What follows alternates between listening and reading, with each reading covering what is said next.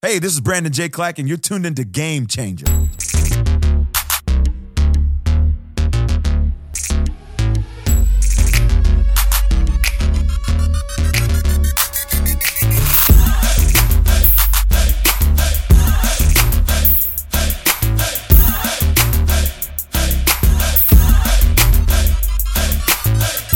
What's going on, everybody? Brandon J. Clack here with another edition of Game Changer, and I am so excited to jump into another conversation that has the potential to create the kind of future for you that you've been dreaming about. I really believe that as we begin to invest more intentionally in the thought process of what the future looks like, we won't be bound to the memories of the past. And through these conversations that we have here on this amazing podcast, we explore some different opportunities for you to have some personal growth. So let's do that today. I have been really considering and contemplating the idea that, especially at the beginning of the year, we do a lot of people cutting off.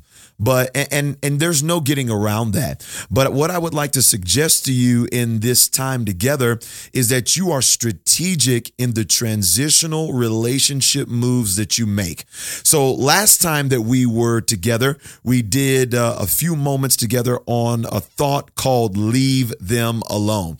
And I'm going to really press into that a little bit more again, because I want to explore another story that we can extract some nutrients out of that could really be a blueprint for you being in healthy relationships. Number one, I believe that everything that is built upon the kingdom of God is going to come through the lens and the tunnel of relationships. So how you see your relationships, how you value your relationships is really going to be the beginning point of breakthrough.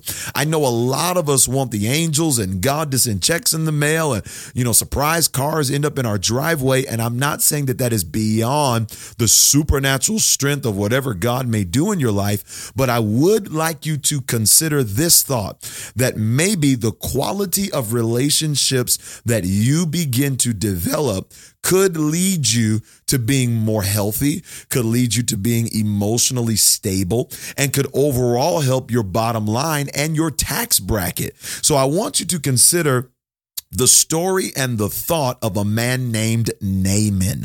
Naaman is an individual who in the Bible says is a man that is a tremendous warrior, and he has won tremendous battles for the king that he serves under, but he's got an issue called leprosy. Now, before we go any further, I would like you to think about this thought process, that it is possible for you to be powerful and pitiful all at the same time.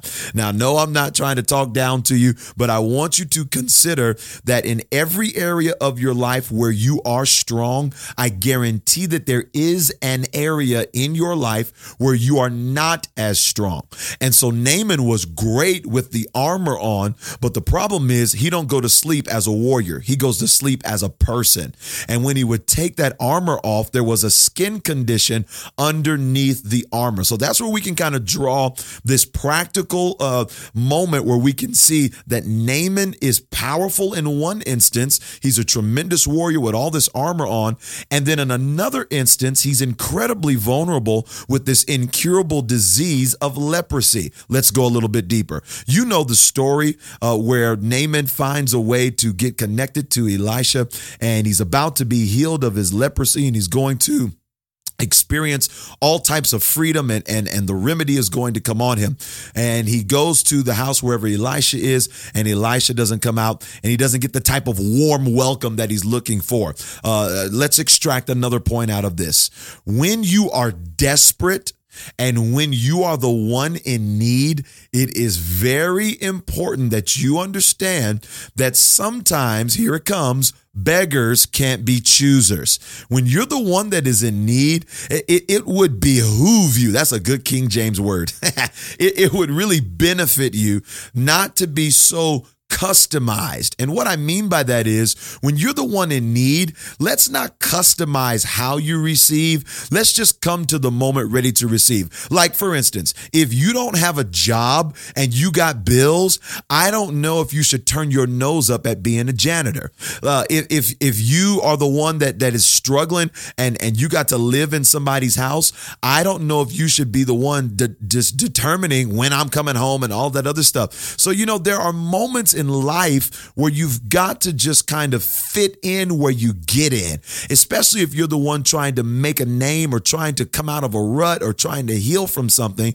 Sometimes it's most beneficial for you to just kind of take it the way it is. And Naaman got super upset and he's like, man, this is so not right. I thought Elisha was going to come out and wave his hand over me and do all this supernatural stuff. And he just sent a servant out. And so the servant comes and the servant regurgitates the remedy to Naaman. And he basically speaks on behalf of Elisha the exact same words. So Naaman, because of the middle ground person of the servant that is with Naaman, he's able to talk Naaman into, hey, just do whatever you were told. That's just the setup for the real conversation that I want to have with you about a tragic story with a man named Gehazi.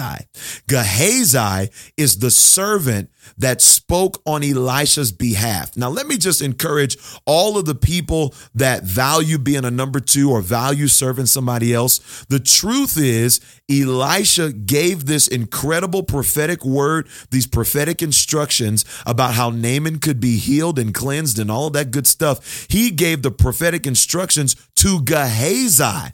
Gehazi is the one that really was hands-on with the problem that was standing before them. So let me encourage you. There is nothing wrong with supporting somebody else.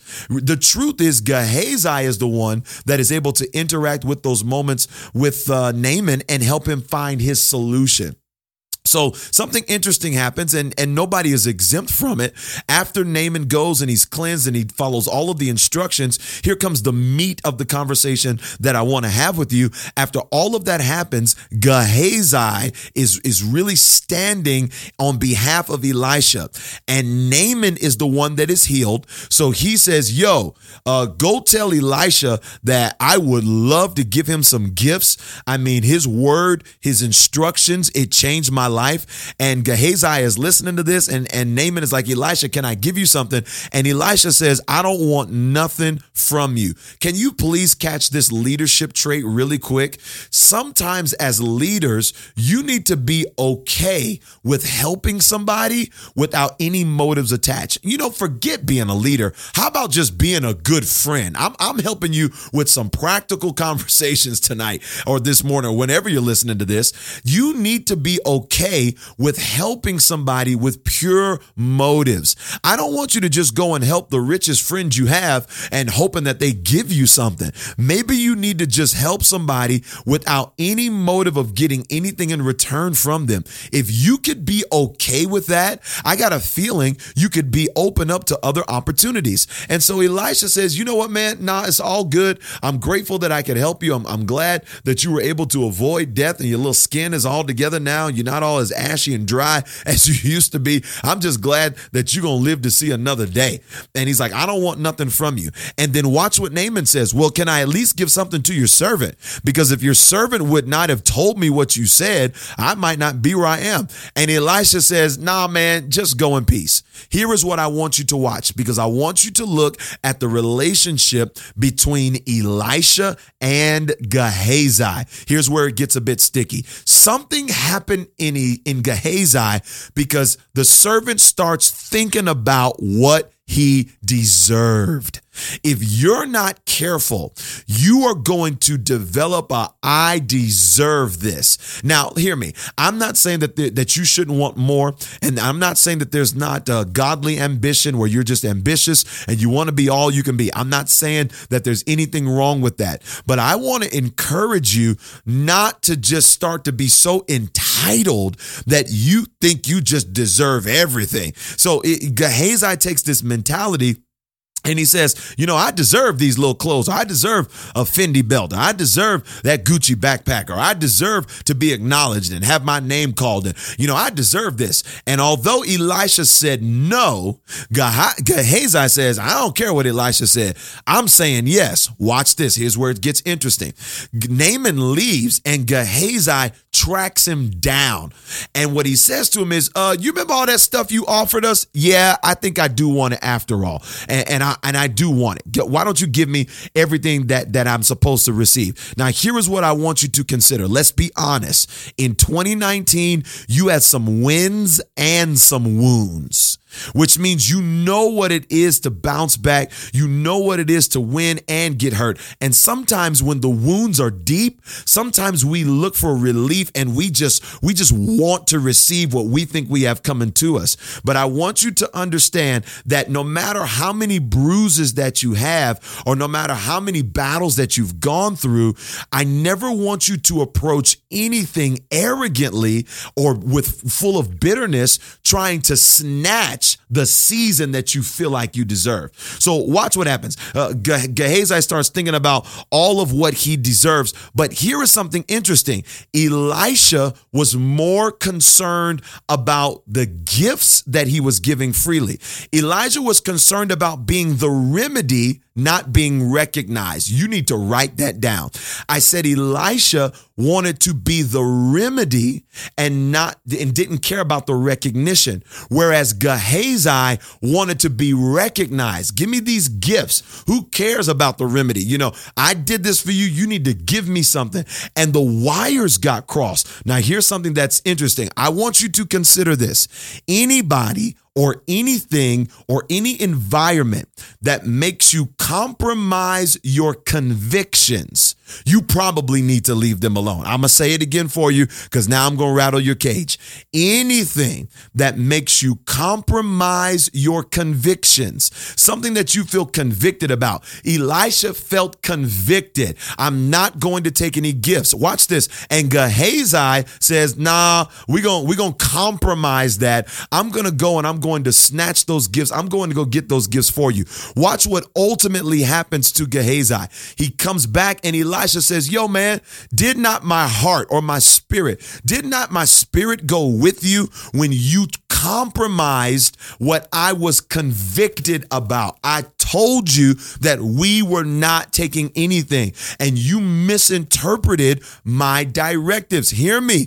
Anybody connected to you that will willfully misinterpret, misconstrued, change what your stances are, anybody that will willfully misrepresent you, that's somebody or some moments or some environments that you probably need to leave alone. And you're saying, Brandon, how in the world did Elisha leave Gehazi alone? I'm going to tell you how. He looks at Gehazi and he says, yo, man, let that leprosy that was on Naaman is coming on you and the rest of your life and the rest of your family. That leprosy is never going to leave your bloodline. Now, you need to understand what leprosy means in the Old Testament to fully understand the point that I'm talking about, leaving them, air quotes on the them, leaving them alone.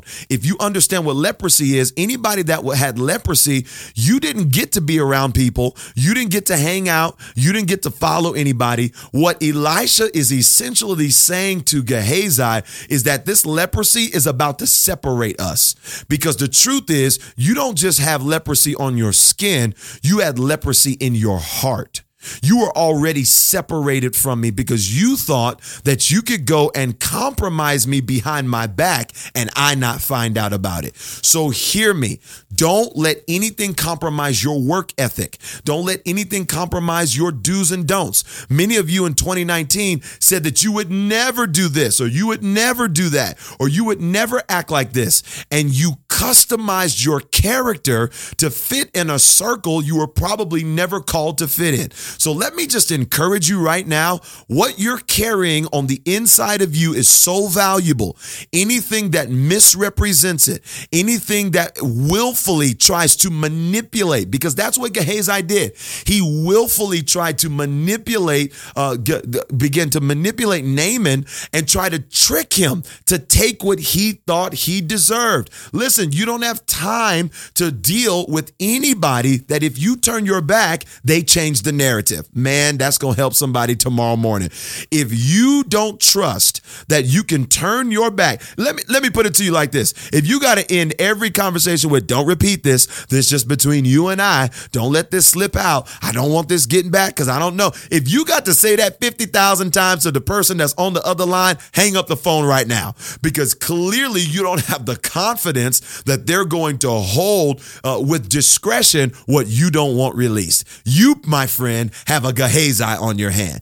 Anything that will misrepresent you and completely change the narrative for their greater good, that makes you look different than your convictions, it's time to leave them alone.